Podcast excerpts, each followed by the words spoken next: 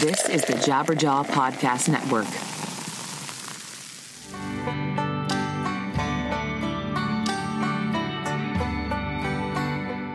Hello, everybody. How are you doing this fine afternoon or evening or morning, whenever you're listening to this? Hopefully, it's morning because this episode I am throwing fire. Absolute fire.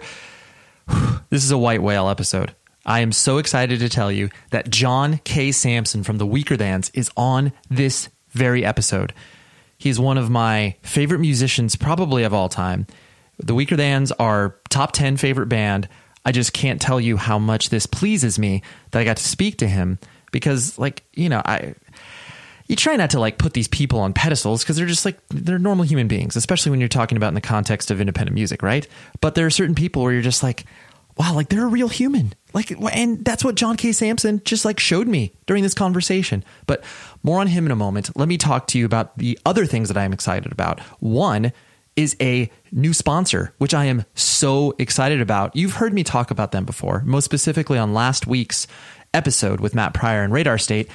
The label Wiretap Records. I love them so much. Rob is a friend of mine and he does a great job. But what I want to tell you about is he does something super, super cool called the Wiretap Record Club. Now, let me play you just a little quick sizzle reel. You know, that's what we in the industry call like, you know, like get you excited. So I'm going to play that right now. These are basically all of his recent releases, and you can kind of get a little sampling.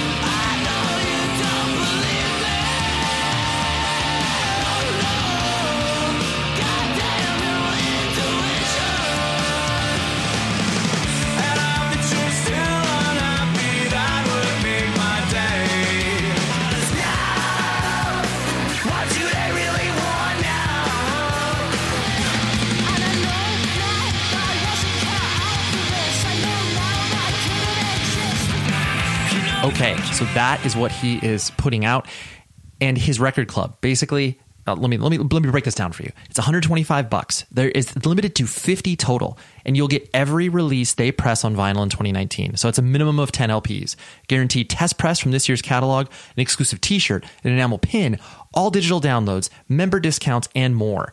So you can go to wiretaprecords.com and check out what they have to offer. That's super cheap for 10 LPs and a t-shirt and a pin.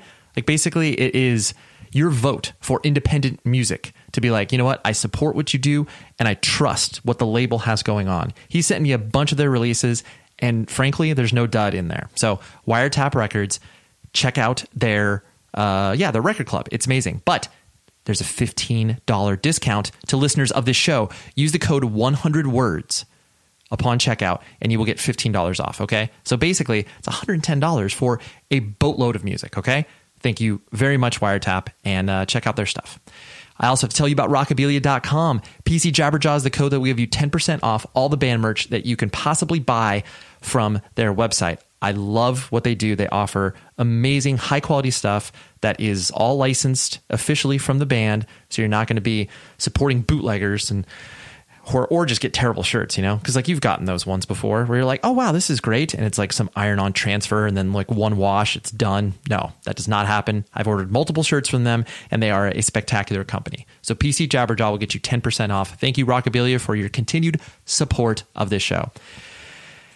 Before I talk about John K. Samson, holy moly, I have been so stressed. Like I have never felt stress from my work, really, frankly, ever. I've just been fortunate enough where, I mean, like you feel stressful moments and stressful times when you're like leading up to, you know, I was working at the record label. I remember an incredibly stressful time when, you know, like bands from Germany were coming over to tour and I was making sure that all of the, you know, van rentals and details were all settled and stuff. And th- there were some stressful times there.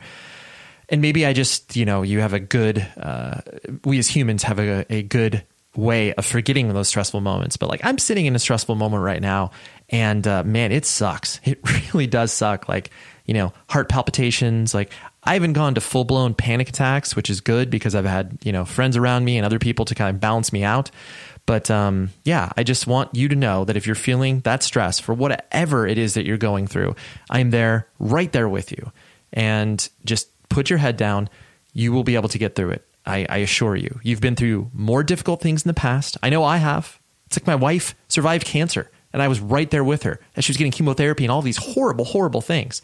And I was able to walk along with her on that, and that was brutal to watch. So, what's some work stress, right? Okay, but I just want you to know that you are not alone. I'm, I'm feeling you. So 100 words podcast at gmail.com if you want to reach out and, and, you know, commiserate. Be like, yeah, I, I'm going through a stressful time too. But um, let's talk about John K. Samson. Like I said, this this guy looms so large in my life because I mean I love Propagandhi, love the Weakerthans, and I just think what he has done. He has he he's been able to carve out his own life with being a creative person, with creating incredible music, incredible lyrics. I just I could go on for hours and hours how much I respect the art that he puts out there and how much I love him. And I, I honestly I chased this interview for about I want to say going on two years.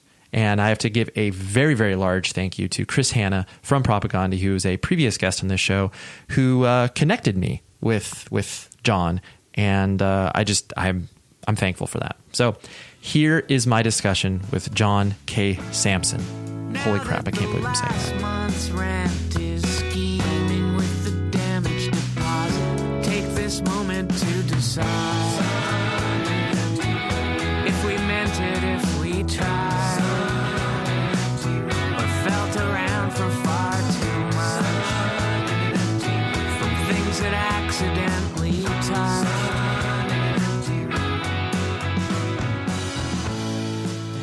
Touch. Propagandhi was a huge band for me. I'm, I'm 38 years old, so you know you guys put out those records right in the prime time of me getting into you know a lot of punk and hardcore Right, and stuff right. like that. Um, but then I I also loved uh, you know when you put out the Weakerthans record on you know G7 and Fallow and started to play Mm-hmm. shows around that. Like I saw you uh, play at Koo's Cafe in Santa Ana here in gosh I don't know it was like 97, 98 maybe something like that.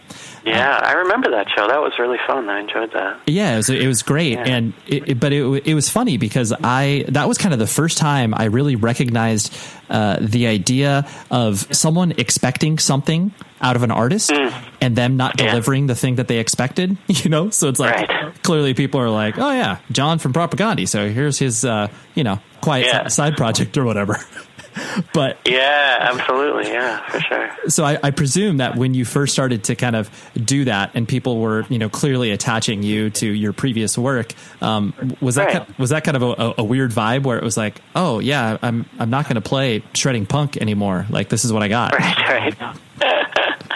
I suppose so. Um, I think, yeah, it was. It was definitely a, a case of um, of kind of uh, not meeting a certain segment of the people who showed up's um, expectations. Uh, but there was also something beautiful about that that I enjoyed, um, and this was before kind of music was uh, as as kind of saturated in the culture as it is now. So um, so you would kind of come to see a band, as as you'll recall, um, to hear the band, not to hear them play the songs that you already knew, right? So there was something kind of exciting about that as well. Um, and uh, yeah, and I can never, uh, I can never overstate how how uh, grateful I am uh, to to have been in Propagandhi and have had that kind of launching pad for for um, for the rest of my life as a as a as a writer. Yeah. Oh, for sure. I mean, I, I think it's it's funny because you know most even at this time, you know, whatever we're you know 25 years removed from that, but people will Right. you know always link you to that, even though you know you've clear you've clearly carved Oh, yeah. out, carved out your own niche. But I think it's No, absolutely, and I think like the fact is that those records will have sold more than all of my other work combined in the end.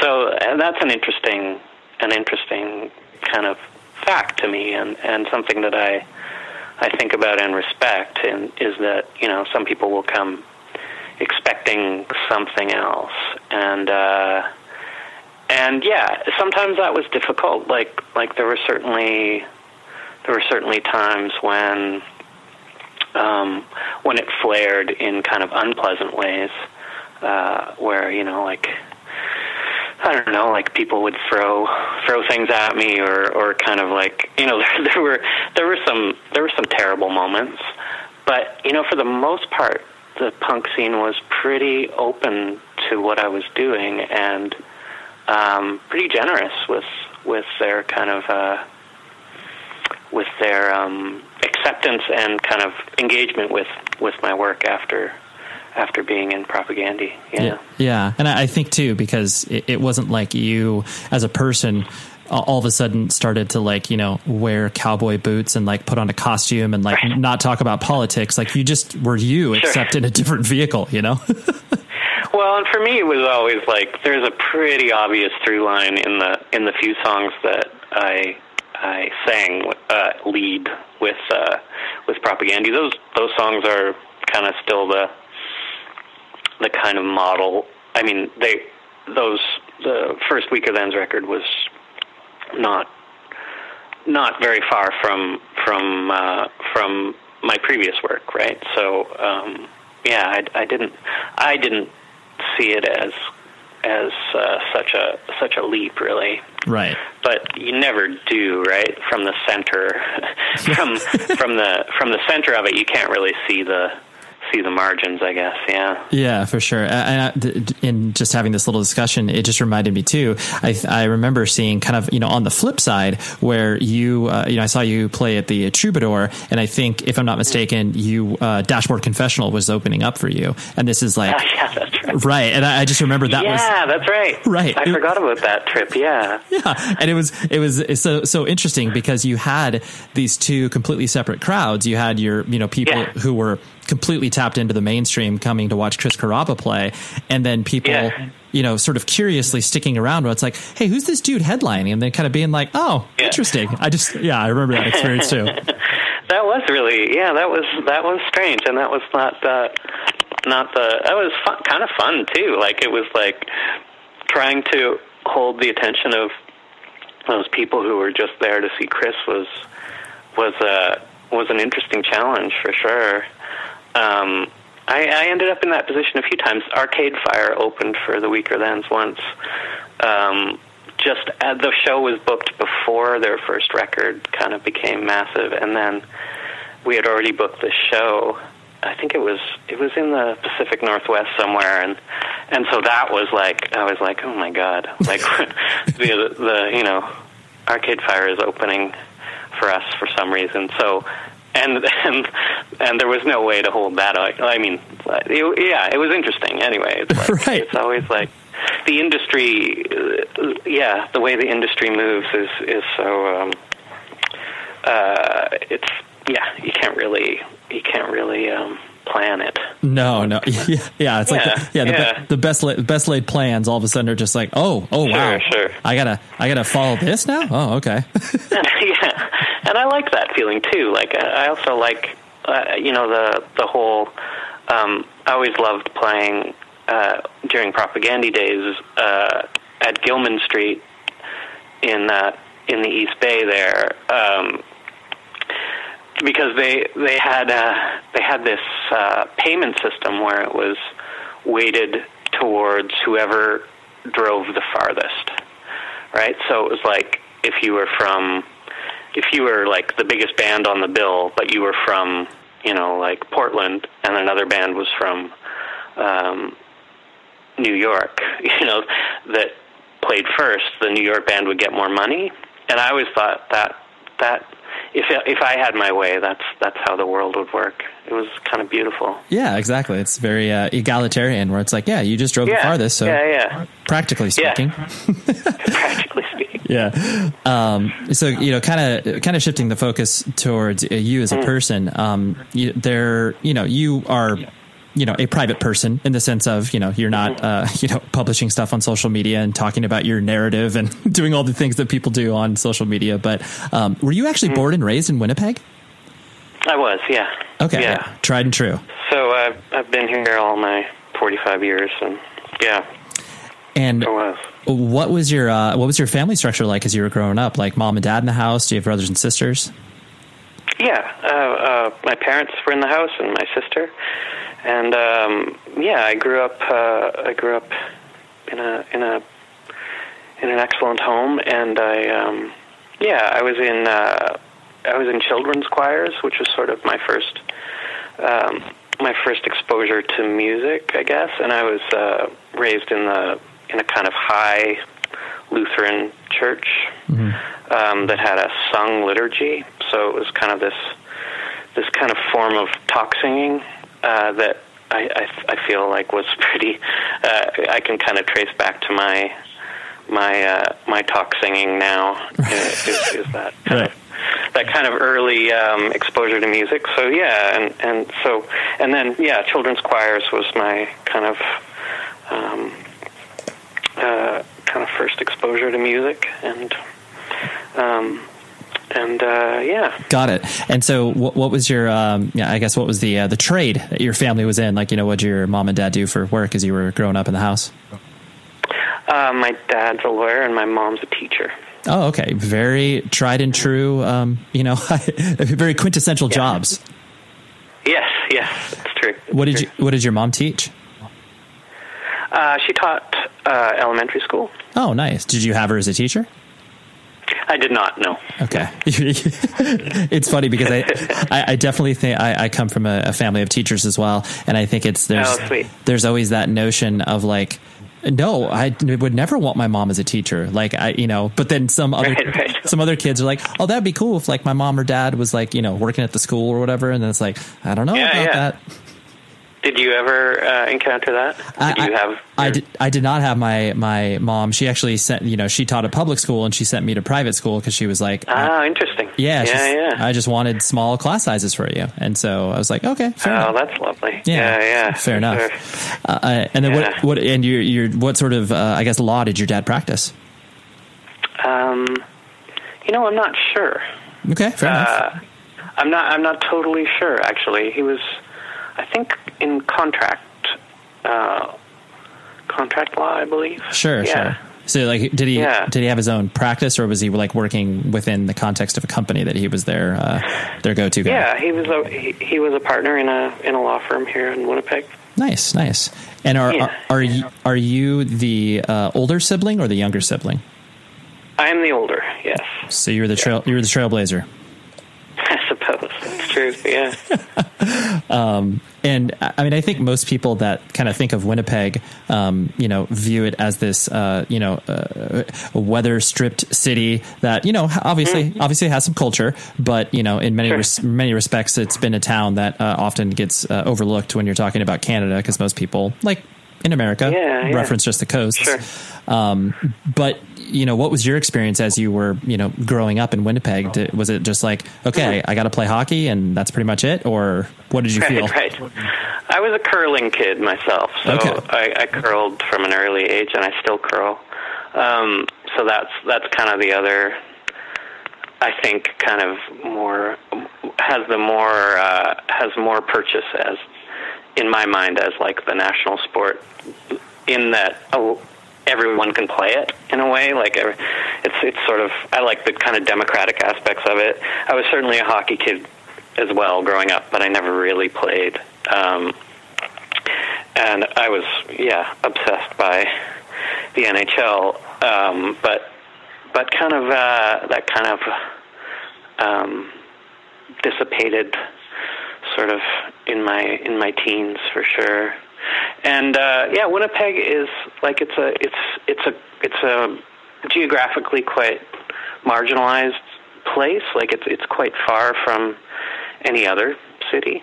So I think over the years it's had to kind of invent its own culture in a way. And the weather has a lot to do with that culture as well. So I feel like um, people here sort of have to we have to entertain each other and ourselves and and so I feel like there's a real kind of tradition of of bands especially um, basically as something to do when you uh, can't spend a lot of time outside.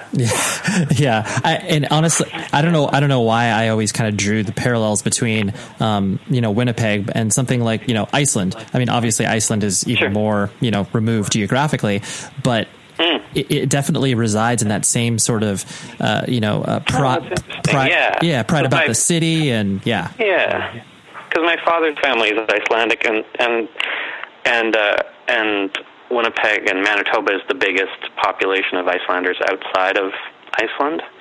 Weirdly enough, they started immigrating in uh, you know late 1800s, and my grandfather was um, was printed the local one of one of the two local uh, Icelandic newspapers here.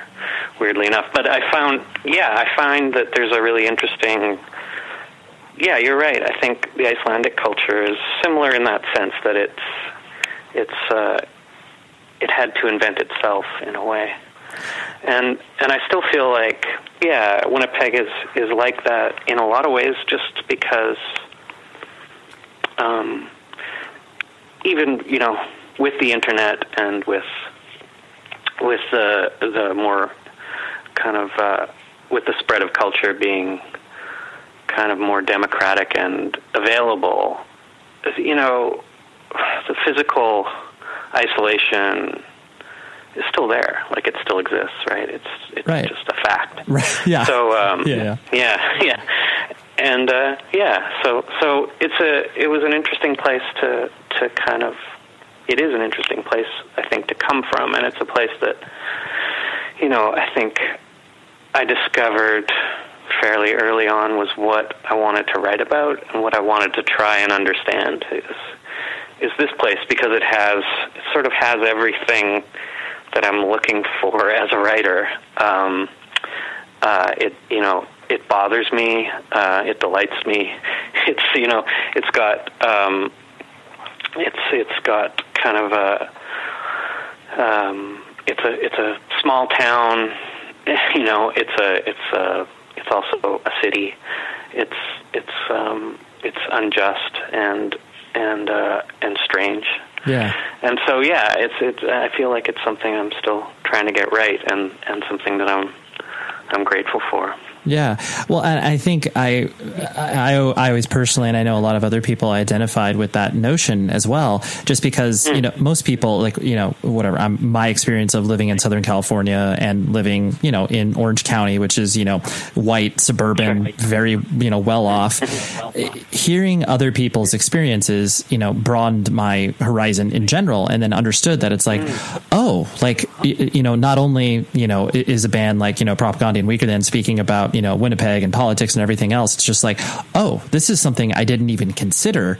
And it, you know, I need a person to deliver it to me in song in order to like put it in context, where it's like, oh yes, this is something I should care about. Yeah, yeah, Oh, that's lovely. Yeah, yeah. No, I mean that's that's kind of what my favorite, um, you know, music does, I guess, and and art in general, yeah, for sure. And it's it's certainly what when I first heard Propagandhi, I was like, I had that reaction where I was like, kind of, uh, kind of broke my mind a little bit, recognizing that someone was writing about the place that I'm from right. and yeah, that was that was uh, that's kind of uh, yeah. What you're like chasing. Important. Yeah, yeah, for sure. Yeah, yeah, yeah. um, the uh, the the idea. I mean, this is me uh, sort of projecting upon you, just in the times that I've watched you play, and you know what I kind of know about you as a quote unquote public figure.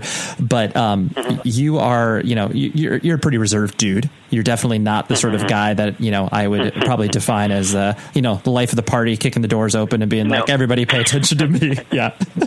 no, yeah. Was that was that kind of always who you were, as far as like you know the quiet natured and uh, you know a more uh, I guess introspective, thoughtful person, um, or was that something Yeah. that you kind of um, I don't know, not not tried on, but was that something that has Sure. always been kind of consistent?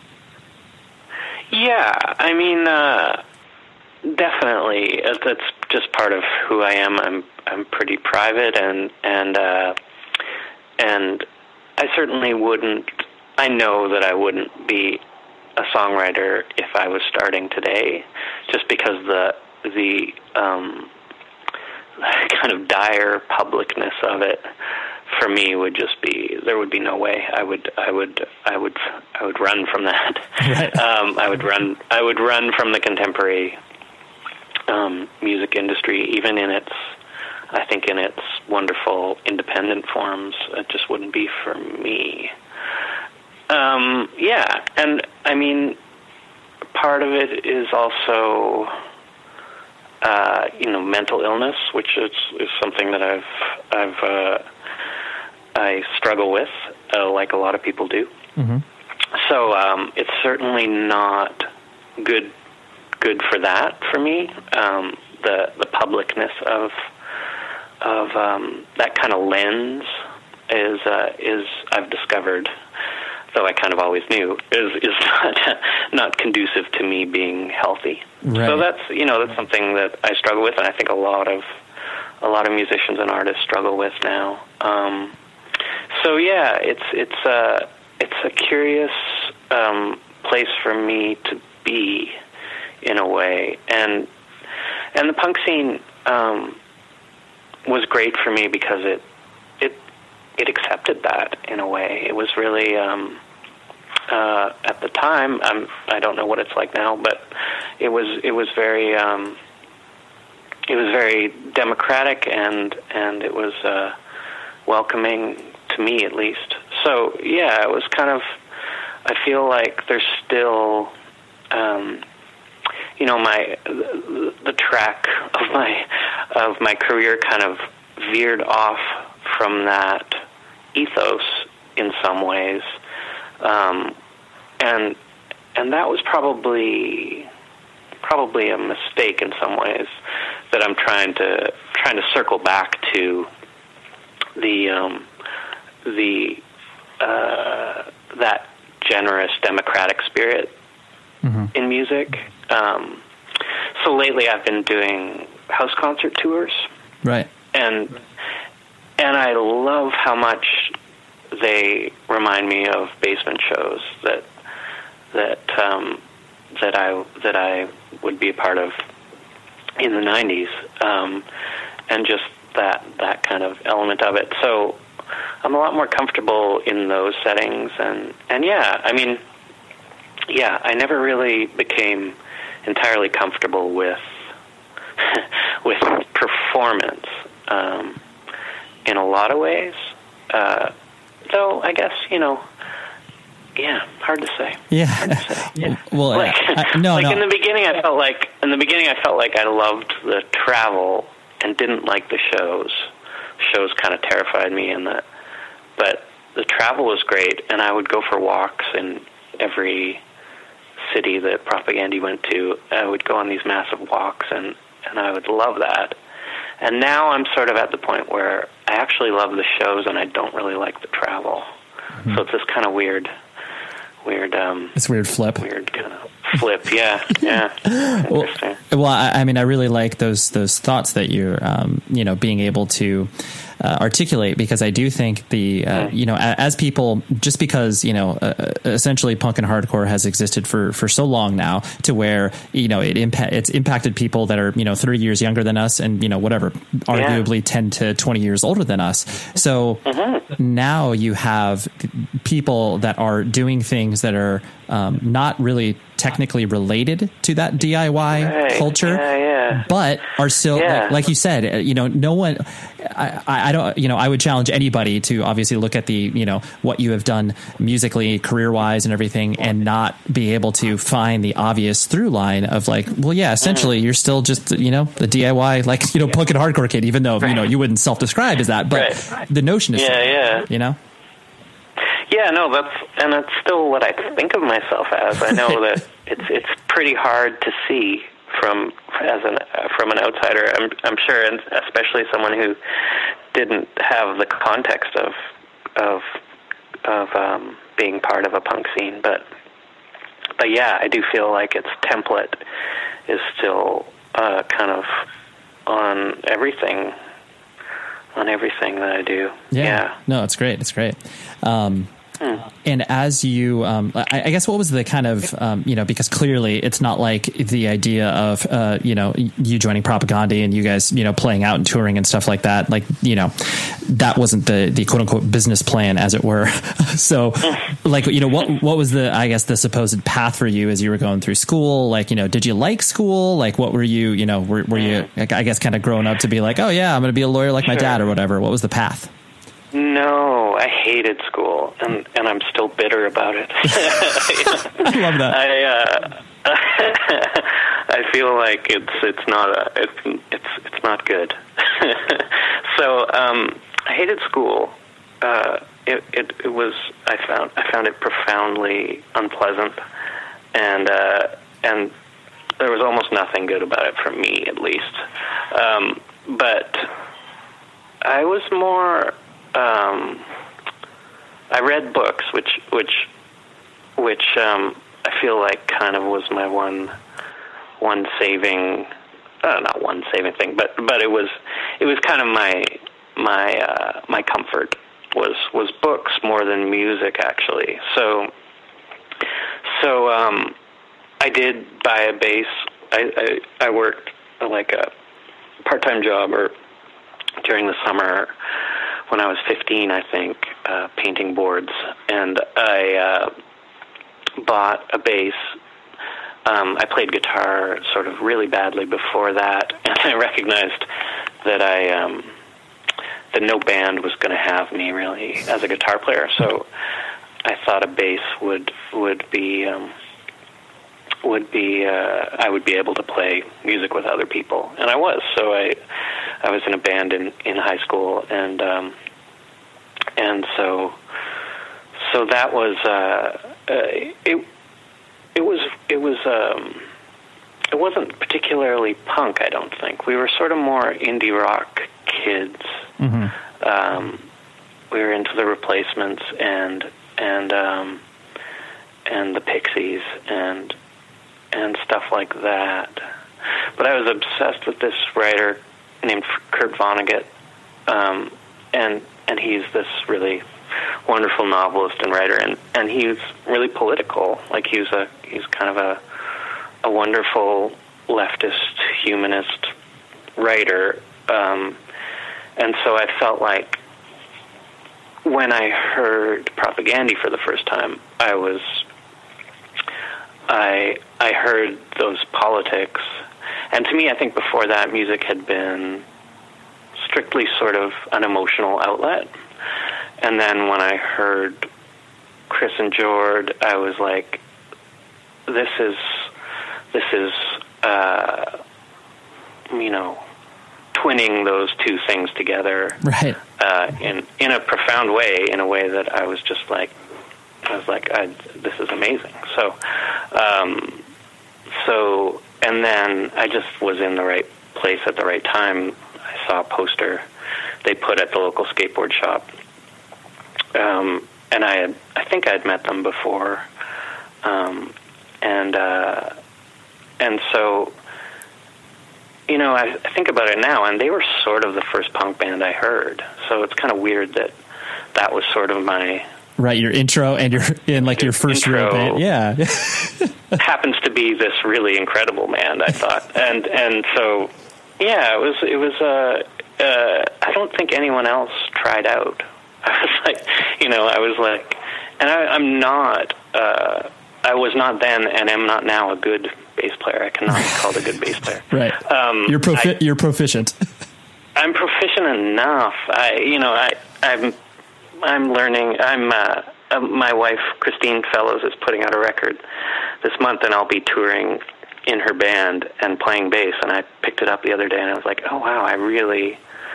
I had no idea what I was doing because I was like, you know, um, but I, uh, but there was the part of the generosity and openness of of the music itself was that that was kind of cool. Like I'm, I could I could fit into it. I could play the root notes and and jump up and down, and kind of get by in a way. So yeah. so that's really uh, you know, and and I guess I was also really uh, impressed by uh, how melodic Chris and Jord were. Like they are, you know, the way they sang together on those early tape cassette tapes that I heard. I was like, wow, singing like they're singing together in harmony, and uh, and that really kind of appealed to me in a big way. I was like, that's really exciting, and uh, so yeah, I was. Uh, I it was a total, total fluke. So yeah, and I think that's kind of how. When I heard them, I was like, I want to write songs too. Uh, I had written songs before, but I'd never really uh, kind of aspired to too much before that. So, so yeah, they're they're still kind of like the biggest, probably.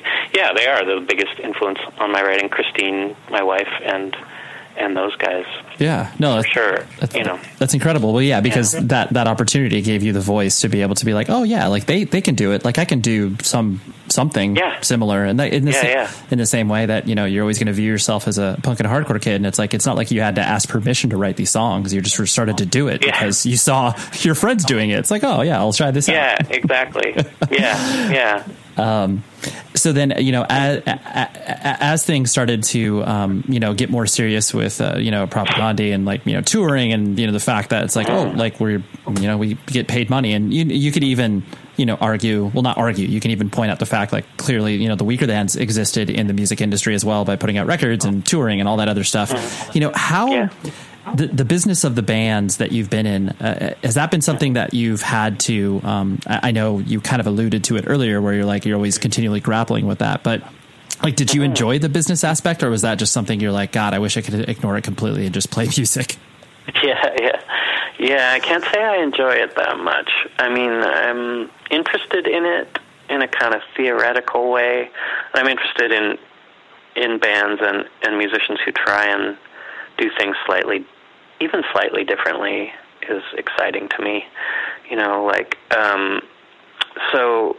Yeah, and I like the ethos of of uh, of kind of democracy, which has been in all the bands that I've I've been lucky enough to be in. You know, um, so I liked. Yeah, I remember the early Propagandhi days were, were when um, there was this zine called "Book Your Own Fucking Life." oh yeah that that had uh, you're probably familiar with. You know, it had like uh, people's addresses and phone numbers for shows all over North America, and um, yeah, those tours were were kind of incredible and and frightening and and weird and fun. Um, and then yeah, when it got kind of more established, uh, yeah, it was it was fine. Um, yeah. Yeah. Yeah. I, it's it's not it's not really something that yeah I I kind of uh, a, about a year or two into the Weakerthans I I kind of let go of all of that and Steven our guitar player took over and did most of that um, and in a lot of ways I felt like a failure because I just couldn't I couldn't keep my mind on it it just wasn't something that I was that interested in and it didn't it didn't move me at all the the industry side of it so Yeah. um yeah so I thought sort of wandered off. Um, but I mean, we did set kind of like I think progressive work practices where we could, you know, like we try and pay everyone exactly the same, um, and and you know, it's so there's some kind of um, you know, I, we were like I, I think of us as like uh, you know socialists in and and we wanted to kind of be be that in practice. So, and that's always been something that that I've recognized as great. And and yeah, and the labels I've worked with have all been based on relationship, not really based on career. Right. You know. yeah So like, yeah, I think it's it's a pretty huge fluke that I'm on Epitaph Records, and I'm really grateful to be. You know, like it's a total like I don't know how I how that came about, but I'm really glad that it did. And Right. I just really like them all. They're really like they they work really hard on my behalf, and and um and yeah. Yeah, yeah. Well, So- I, I think it. I, no, Whereas I, I, you know, I certainly, I don't think I like I've been in the kind of unique position of I've never really looked for a label. It's sort of it's just been there, right? Yeah, yeah. Yeah, yeah. Well, I, I think I, I think to your point, I think that's you know how you know good partnerships exist creatively, where it's like you know Mm. if a person is interested in the business aspect of the band while also obviously wanting to be creative musically it's like that Yeah. they all serve the same purpose and like they'll be able to Yeah. you know like it, it'd be a different story if they're you know you played with a person who is like oh my gosh i can't wait to you know get signed to capitol records and like let's put out you know Right, right. let- let's be as big as the foo fighters or something then that would be in stark Yeah. contrast to what your goal is but you know if it's Totally. simple and you're on the same page you're just like oh yeah you handle that i don't want to i don't want to touch that Yeah, yeah, yeah. And I like that. That's kind of more and more. Well, and and the democratization of the means of production that the internet has afforded us all is like some pretty cool things about that. Like there's like, you know, people can put out their own records and you know like. Um, and that's wonderful, and make their own records. Like when when I started, it was still like raising money to go to into a recording studio. Like that's you know, and it was a lot of money. So you know, like that's that's kind of a yeah. We're in a new world. Like you know, like probably my favorite record of the last while is is Frank Ocean's Blonde, and it's an independent record. Like it's kind of amazing when you think about it. Like it's you know like he put that record out himself. There's no you know I don't know. There's something like when I when I think about that, I'm like, wow, that's Yeah, you're like this, right? This, yeah, this this can happen on a on a whole much larger on level. massive yeah, scale. Yeah, yeah, yeah, for- no, totally, It's totally. beautiful. Yeah, it is beautiful. Yeah.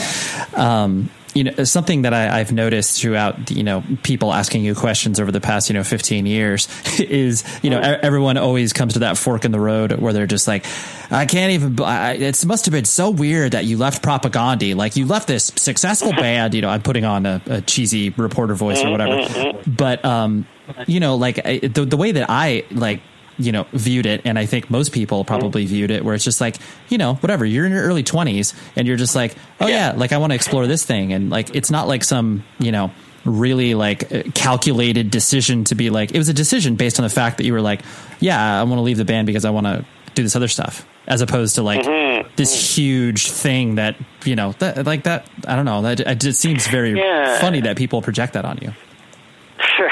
Yeah, yeah.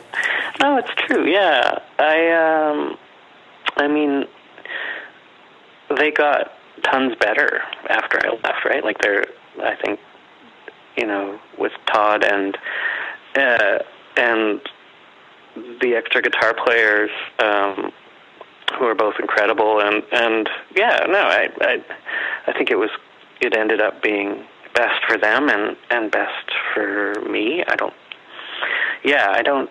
I don't even think of it that much. Yeah, Really, I can't. It- I can't really remember. you know, it's weird. Like it's sort of dim. Like I, I'm not. Um, yeah, sometimes you just have to recognize that things worked out. You know, like it, and not worry too much about why they worked out. you know. Yeah. Oh, Yeah. Uh, no, absolutely. I, I just, it, it- it's just so, it's just so funny because it, it seems like such a uh, decision that it's like most people are confronted with that, where it's just like, you know, even if it's Right. like, hey, do you want to still play in a band or like, do you want to like, you know, get a degree? And some people are just like, oh yeah, I guess, Yeah, I guess. I got to get a degree. It's the same thing where it's just like, do you want to play in this or do you like, do you want to do this? You're like, well, I, I kind of want to do this. It's like, oh, okay. Yeah, those like those kind of massive decisions in your life that seem massive at the time are, you know, often when you look back, they're just sort of they're not even choices. Of Yeah, they're just there. They're just it's just gonna happen. things that happened, right? Yeah, yeah. yeah. yeah. Um, the um, you know, a- a- and then you know, kind of focusing on your on your time in uh, you know the Weakerthans, where um, you know, because like you said, sort of you know, uh, skewing much of the uh, conventions of the fact that you are successful and people recognize the band and you can play shows and all that sort of stuff that you know you probably at the beginning are just like, wow, I can't even believe this is happening. Um, but you know you've the, the band arguably reached uh, you know some pretty uh, high highs as far as like you know shows you were playing and you know the the interest that the band uh, garnished. Um, I guess kind of you know, and this this is kind of putting you on the spot, but I think you probably have you know some some tangible moments of like as you were starting to you know kind of get out there and put out records and do all that stuff. You know, when did I guess things feel like oh my gosh, like I I this is weird. I can't believe I'm here doing this. Whether it's like a you know it doesn't have to be a specific show or anything like that, but just that feeling of like wow, when we put out Left and Leaving, I can't believe this happened or whatever. You know. Hmm. I don't know if I ever felt that way. Oh, okay. Yeah, I think it was it was sort of a gradual a gradual thing, and um, yeah, my my anxiety with with crowds and a lot of things was such where I, I don't feel like I ever really uh, enjoyed that that much. You know, Sure. I didn't I didn't get a lot of joy out of it in a weird way. Like it's it sounds like harsh to say, but it didn't. I never had those those moments where you're like, oh, this I'm doing what I want to do in the world. I still don't. I'm still not sure what I want to do in the world. But uh, you know, I, I feel like yeah. Um, I was. I, I'm obviously super lucky. Um, but yeah, there there was. Um, yeah, I, I, I can't. I can't really pinpoint a moment. I know. I know when I felt bad. um, you know, was uh, when yeah, I guess yeah. When um, on the flip side, yeah, Yeah. like, when did it feel? I guess too overwhelming for you. yeah, and maybe that's lame of me to kind of like No, it's okay. That's the truth, point out though. the negative, but uh, yeah, it's it's kind of the truth. Yeah, it was was when it sort of I feel like there's a certain point with me that if if the audience is too big, like the the fuses blow in a way. Like so, it's like I just I just shut down, and it's like it's not something. It's a job. It's something that that I I don't enjoy anymore. So it's there's this weird point where I'm like, oh, this is. Um, having said that, like when I'm actually doing it, when I'm actually playing the songs in front of people, I did love it. But it was like every other moment around that, you know, like Right. like every second around that, like that that um, that sometimes felt kind of terrible. So, um, so yeah, I learned to love playing, but I also just had a lot of trouble with with um, with with other stuff. So so that, that it was it was is you know difficult and and kind of untenable after a while. So Right. yeah. Well, I, I think to that same notion or that, that idea that like even, you know, when you are experiencing these things that, you know, most people look at as being like, wow, it's amazing. You can play in front of, you know, 1500 people and like have everybody, you know, like, you know, eating from the palm of your hand because of the way you're crafted your lyrics or whatever, you know? Um, Yeah, yeah. like that like you know to your point that clouds the vision because it's like you're just focused on that you know whatever 45 minutes to an hour and a half stage time and then like Yeah. the moment that you leave it it's like oh here's where all the here's where all the stuff i don't like comes into play Exactly. Yeah. Yeah, for sure. And and yeah, like I yeah, I feel like I I love focusing on I love the feeling of a room where it's like 200 people and um and there's kind of uh an interaction even if it's not kind of verbal, you can kind of it feels like a collaboration in a way, like it's the audience and the musicians are doing something together to make something ephemeral that is just for that moment, and that to me is really beautiful. Um, and I just can't, I can't summon it, or it doesn't work for me a lot of the time when it's when it's anything larger than that. Does that sound? I don't know. yeah no so yeah, it, it it's makes kind sense and it's really it's just specific to it's Right. just me. Like it's not. I'm, I'm not saying that it's right or wrong, or it's just you know I've learned through my cognitive behavioral therapy that uh, that you can't uh, you you know you can't you can't pretend to feel something you don't feel, No. uh, And he- vice versa. Right, right. And like, th- there's only so long that you can stuff that feeling away before it Yeah. starts Yeah, to yeah. manifest itself in different ways. And all of a sudden, you know, the the sort of you know quiet, easygoing guy John is like snapping at people, and they're like, "What the hell is happening?" It's like, "What? What? This is a weird vibe. He's never done this before." Yeah, yeah, yeah, for sure. and so you know something else that you know I saw sort of traditionally speaking in regards to Hmm. the way that people have approached you know speaking to you and interview wise and stuff is that you know I mean most people are always like oh John, John Samson like you know just doesn't like to do press so like you know a- again I'm using a hyperbolic voice here but like you Mm-hmm. Know, d- d- yeah doesn't like to do press so like you know it goes through these things where it's just like oh yeah you can interview me by postcard or like you know you can um Yeah, you know yeah. You can't reach out to me on social media so like you know you can't email me or whatever.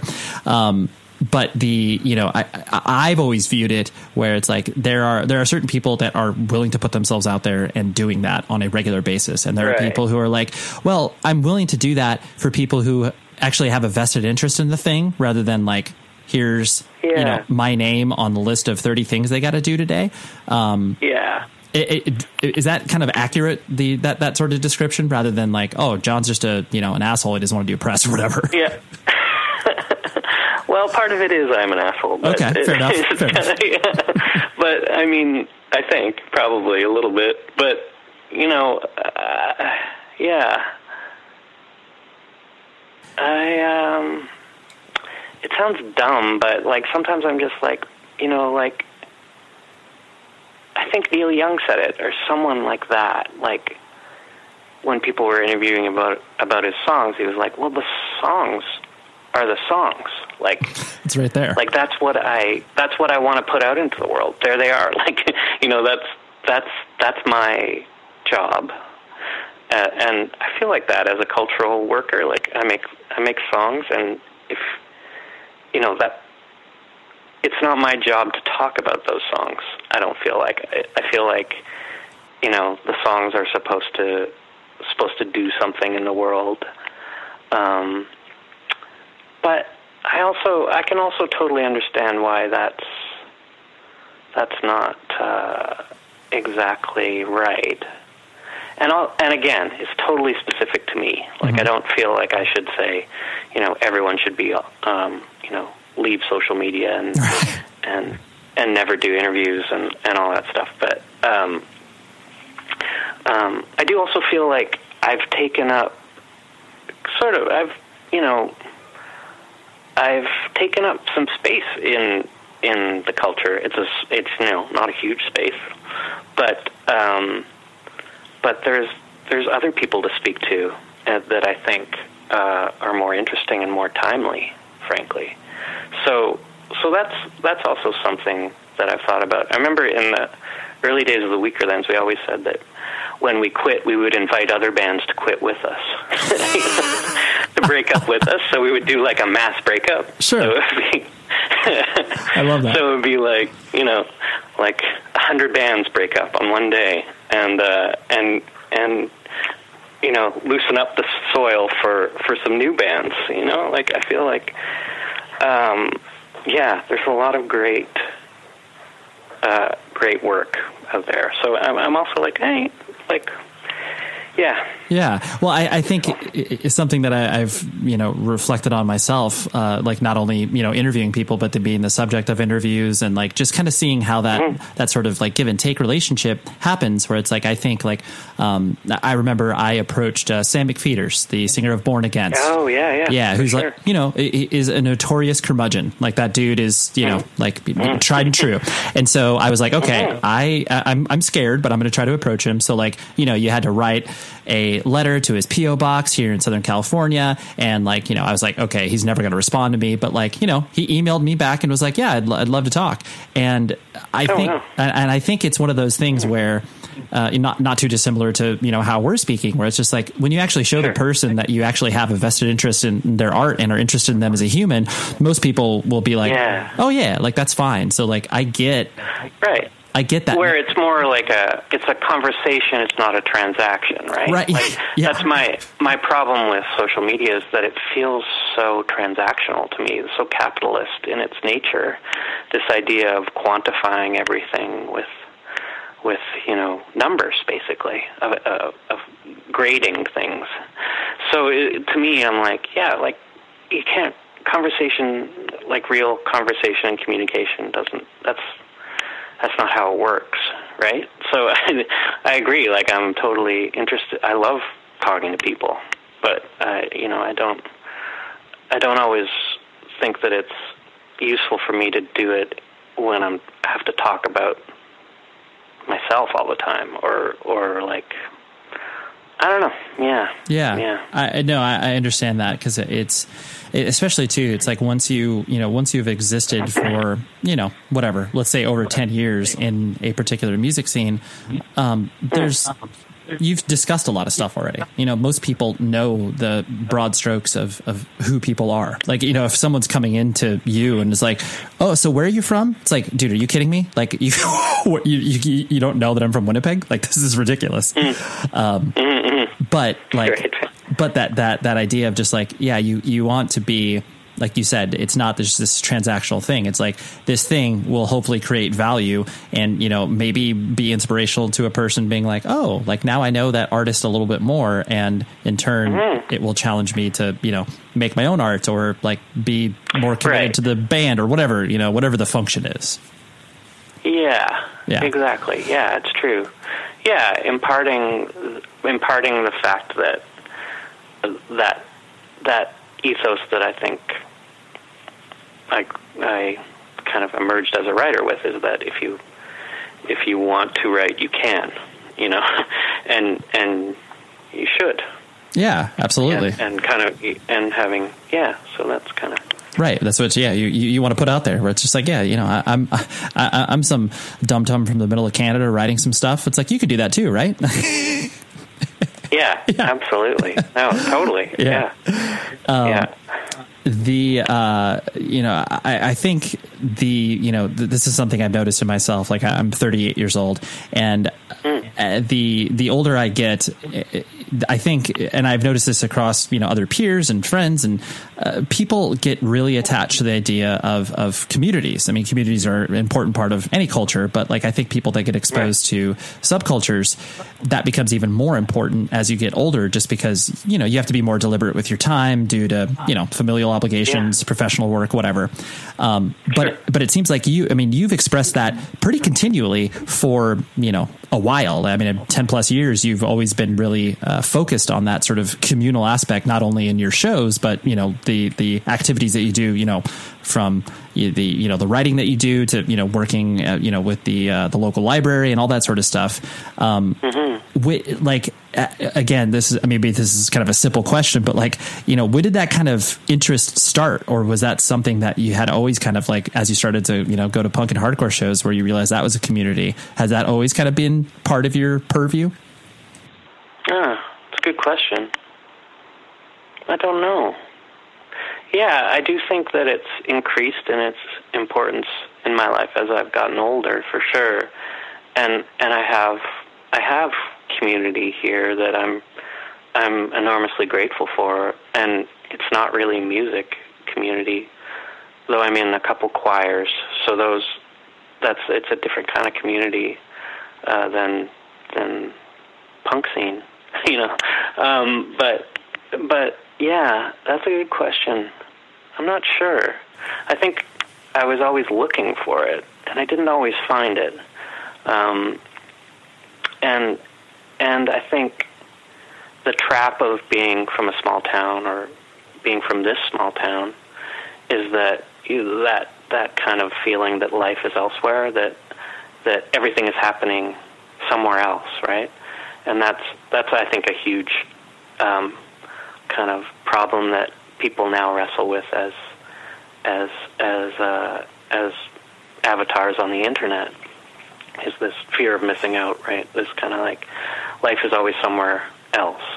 So I guess I've yeah I've discovered it in my own community in my own city, and that's that's been really helpful for me. And it and it's always um, it's always uh,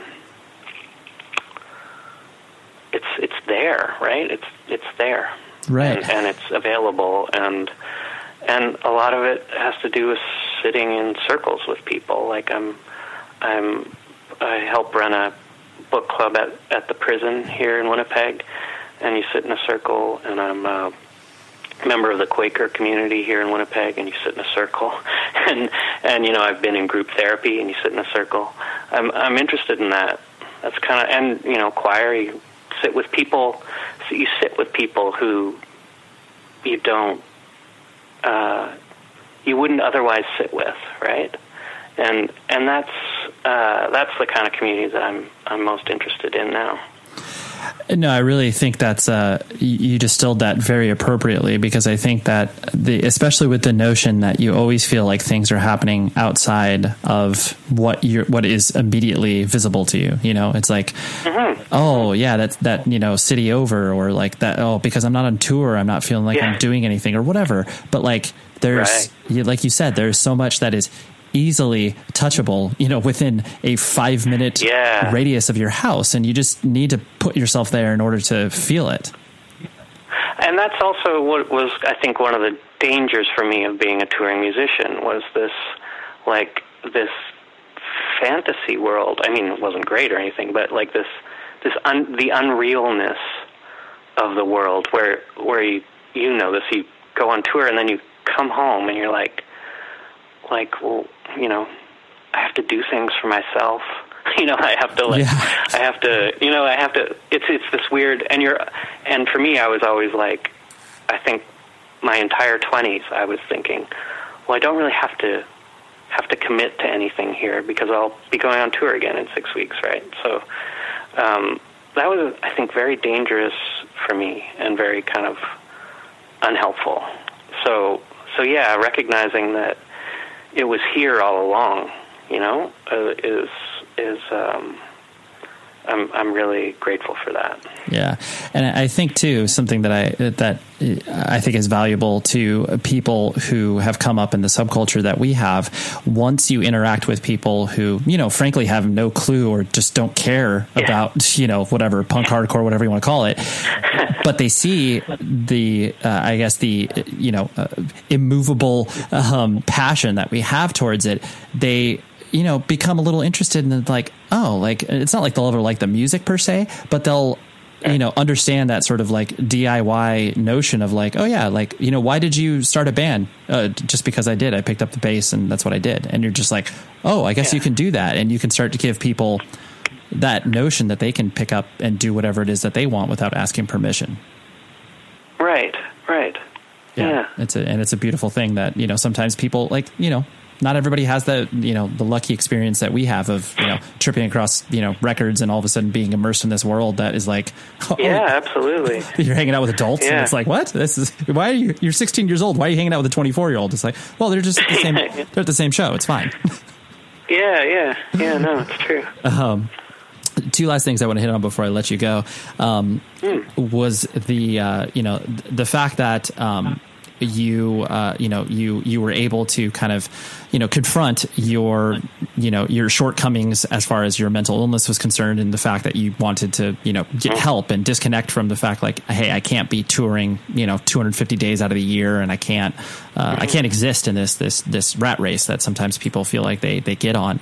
Um, once you kind of I guess shifted your focus away from that um, you know did you uh, did you feel that sense of people being like oh, great. Like now we're not going to get more music from this guy. And like, you know, that feeling of kind of, I, I don't, I don't want to say like arrogance in a way, but just like, oh dude, like, come on, you've got, you're, you're living the dream, bro. Like, why can't you get your shit together or whatever? Um, you know, did you, did you kind of, um, I mean, not like see that per se, cause no yeah. one, I, I, guess is going to come up to you and say that, but no. you know. Well, uh, my output has always been so slow. Like, you know, I've only written like less than a hundred songs, or no, probably a little more. But like, you know, I've been writing since I'm 16 and I'm 45 now. I write like three songs a year, and and that's like a good year. So I've never felt like I've always felt like people who like my music kind of understand that and accept that. Um, that it's you know it's not it's not the center of my life. I don't think it should be. Like I feel like it's a product. It's the product of the life I live instead of the other way around. So I feel like, yeah, I've never really felt like that that overwhelming pressure. Um, like you probably know the feeling. Like it's like every time I write a song, I think, oh, I'll never be able to do that again. Or like Right. every time I think, every time I think I'm gonna like, I think about writing a song, I'm like, I, I don't even know how that how you do that. Like, like I have, um, I have, uh, I'm looking at my bookshelf right now, and I have songwriting for dummies on the bottom shelf of one of my that I actually went out and bought one time. I was like, you know, like how, how do you do this? So you know, I feel like yeah, that's never been never been. Um, I've never felt a lot of pressure in that way. That's actually. that's that's good. Yeah, I, I love. I just I love that visual of you going into a you know a bookstore and being like, hey, hey, hey guys, I, I've written like 150 songs, but I just ran into a wall. I can't I can't write anymore. Do you got a book for that? yeah, here, try this out, John. Yeah. It's kind of helpful, actually. It's not a bad book. I've, Right. read, I've read I've read a couple of them, and they're kind of like there's some good ones. Yeah, Yeah. and and uh, and you know, like some of my favorite things I've done as as work has been to run uh, songwriting workshops where you're like where you hear what other people do and you and you kind of craft songs in a again in a circle. I think that's really powerful um, to like share share your work with others and and in that delicate kind of frightening process of making something, being open to that experience is, has been really helpful for me too. Yeah, yeah, Yeah. No, that's really cool. I, I I just love the the uh, repeated pattern of like you know doing things in a circle because yeah, it's like when you Yeah. it's so true. Like you boil it down to simplest of terms, and it's like people getting in a circle talking about stuff. Like that is sometimes some of the coolest things that can happen to you in your life, where you're unlocking some you know part of your brain because someone said something in a circle. Yeah, definitely. Yeah, Yeah, I do feel like that. Um, True. And so yeah, the uh, I, I said two last things, but I'm going to squeeze one more in here. I apologize, but the um, you know s- since you've ostensibly you know been able to you know make a living as a uh, you know a musician and artist, um, is is that like something you actually write on your customs form as you're traveling, where it's like you you write your musician? Yeah, I guess I do for my visa into the United States because that's what it's based on. Oh, that's true. that's Um, true. but uh, otherwise, yeah, I guess that is. You know what? I'm finally, I finally feel kind of comfortable with that. That Right. I, I can. I would always write something else, like you know, until like the last five years, where I'm like, eh, I, I put musician or I put writer, and, and I'm like, oh wow, that's kind of. Kind of is what I am. Right. Yeah. Yeah. Yeah. So, uh, You've grown comfortable. uh. Yeah, so I'm I'm sort of more comfortable with that now. I'm owning owning that now. Yeah, Good. Which um, you know, because most people, especially just because, as we were discussing earlier, you know, your uh, you know business acumen is not something that you are, uh, you know, Yeah. is not something you are you're you're proud of. Um, No, it's very poor. Yeah. but, but the um, you know the fact that you've been able to to do it is um, you know Hmm. pretty cool because obviously most people like especially again in the subculture we exist in everyone like looks at you know Fugazi as the like untouchable it's like oh dude if every band could be like Fugazi and charge five dollars at the door Yeah. and not sell merch and it's like yeah um right, right. you know ideally that would be rad but not everybody can I know. Yeah, it's true, right? yeah um, Yeah, no, and it's a total fluke. But like, you know, when people ask me advice on industry stuff, it's like, I I have no idea. Like, I have no idea how, like, the the series of events that led me to here are are, you know, pretty much based on chance. So it's kind of I can't really tell anyone how how to do it. So yeah, it's it's uh because I know I know so many amazing songwriters and musicians who can't make a living. You know, like some of my all-time favorites cannot make a living just doing music. So, uh, you know, that has to do with the injustices of capitalism. So it's like it's a much bigger thing than than trying to navigate through the music industry. So, um, yeah, it's a it's a weird uh, it's a weird world. Yeah, no, totally. There's the yeah. There's there's really no um, yeah, there's there's there's no blueprint that people can look at. Like no matter what road No. you've taken, it's like no. You're like I could I could tell you the 400 mistakes I did that could lead me to here, but that's the Right, best I exactly. could. That's the best I could do. Yeah.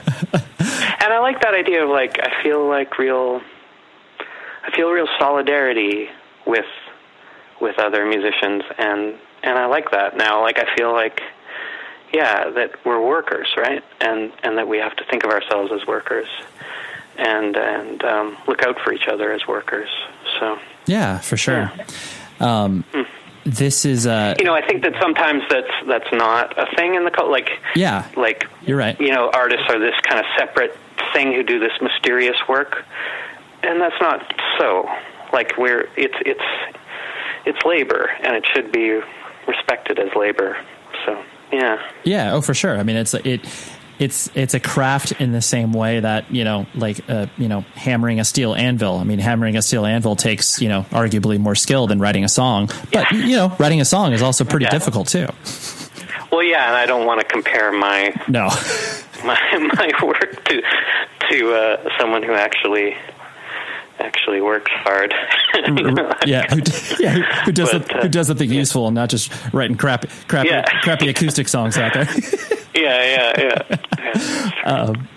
The uh, uh, the the last thing is that you know you because you've existed in a you know very you know left wing socialist political world and that's been your political beliefs ever since you have been able to express that in all the bands that you've played in.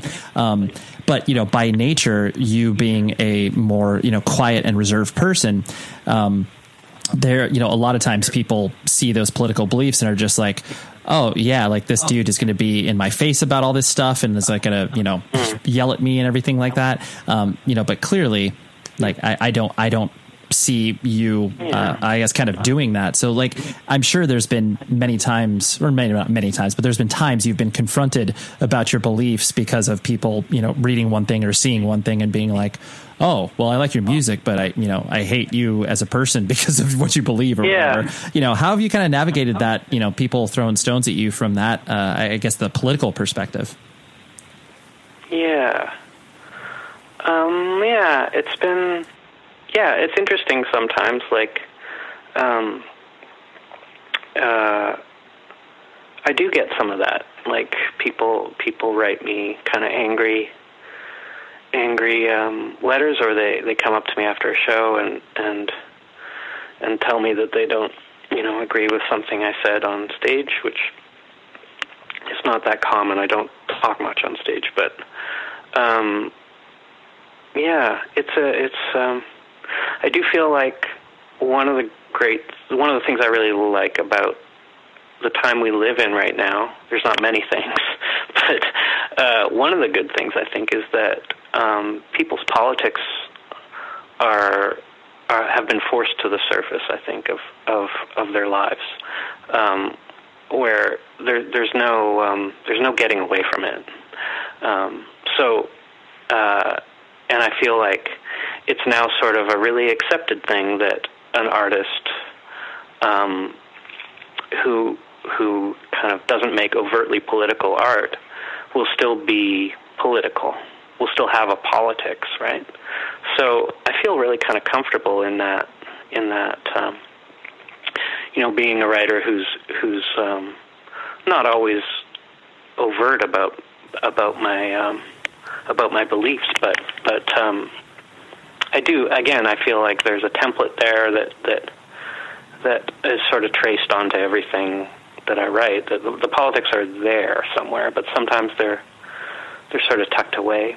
But I do feel like na- nowadays that's um, that's kind of common, and and um, yeah, it's kind of cool.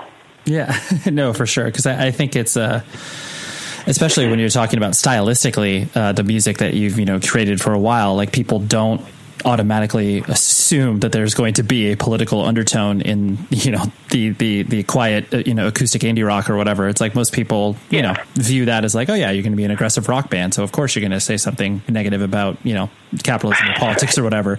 Um, Right. and so yeah, it- and it's also just about like you know what people are able to write. Like I'm just not able to write as directly as maybe I'd like sometimes. Um, you know, that's that's not.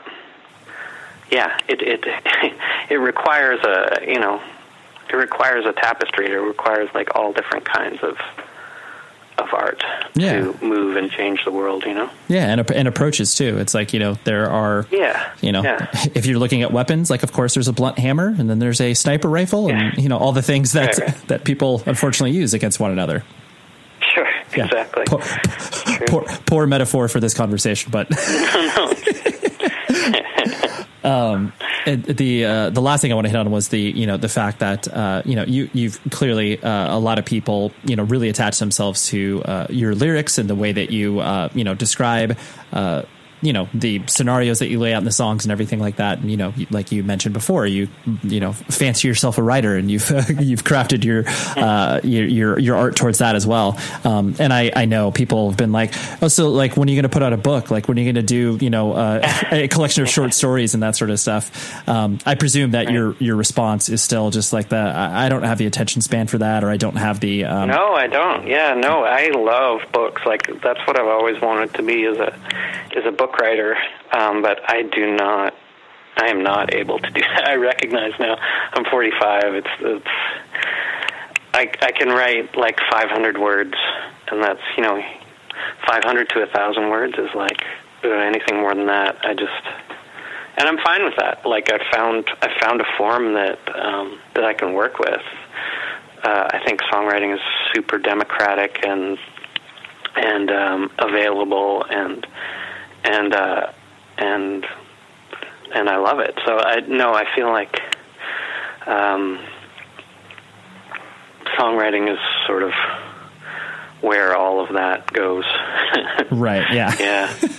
but Yeah. but also I, you know I, I'm I, I would challenge you John because I think that Hmm. uh, you um, you know you are are very uh, you know self uh, well I wouldn't say self well I was gonna say self defecating but that's not even a word uh, you, you, you you tend to uh, you know maybe sell yourself a little bit uh, short in certain respects of your life so you know Hmm. I think you you might be able to you know pull something together whether it's uh, you know just some some musings uh, some some things that you could probably be like Musings. yeah, yeah, yeah. a little little uh, little zine. You know, you could probably do something like that. Well, I mean, zine culture is like where I like, you know, yeah, that was the kind of that's another thing that I really loved about the punk scene was was kind of zines. I loved that. That was and and I still do. Like I still make little little pamphlets for, you know, for my friends and family. I uh make them on my printer here and and that, in my community and it's it's fun. Yeah. No, I I totally see that, but I I feel like uh, uh, I think what I present to the world is is songs. Yeah. yeah. Sure. Yeah, you're like you're like I know uh, I know my vehicle and I'm going to stay in it. Yeah. Exactly. Yeah. Yeah. For sure. yeah. Well, uh, John, I really honestly appreciate you hanging out with me because I know this is, uh, like I said, not something you uh, you, you typically do. But uh, yeah, I really appreciate it. Oh, I super enjoyed it. Thank you. Uh, thank you for your persistence and uh, and your uh, Yeah, exactly. your excellent uh, excellent conversation. Yeah. Yes, that was Mr. Samson. Thank you very much. It was funny because at the very like before we started recording, I could tell he was kind of uh, uh, nervous, you know, and like because he just doesn't do this sort of stuff often. Like I don't, I didn't ask him, but I don't get the impression that he's done like a ton of podcasts. Partially too because I was doing a ton of deep dive research on him, and there isn't a ton of stuff around about him from that perspective. So, anyways, an eternal, eternal thank you for John for coming on this show and uh, trusting me with uh, you know making sure that we had a, a enjoyable conversation. So thank you very much for that. An eternal thank you to Wiretap Records as well. Use their code hundred words for fifteen dollars off. Whatever they got in their store. So wiretaprecords.com. Please check it out. And also rockabilia.com. That is PC Jabberjaw for 10% off of your order. Please do that and you will be clothed in band merch. And what do we have next week? In a, in in my favorite way to transition from a uh, you know sort of folk singer songwriter uh, you know r- indie rockish guy. How about we talk to Manny Mustafi or Money Mustafi. I think that's that's how you actually say it. Uh, from Racetraitor. How about that, right? Weakerthans Race Trader. Racetraitor. Love it. Love the transition between the two. Anyways, that's what we got next week. I love you. I hope you are doing okay. It will get better. I promise you. Okay. Until then, please be safe, everybody. You've been listening to the Jabberjaw Podcast Network, jabberjawmedia.com. Shh.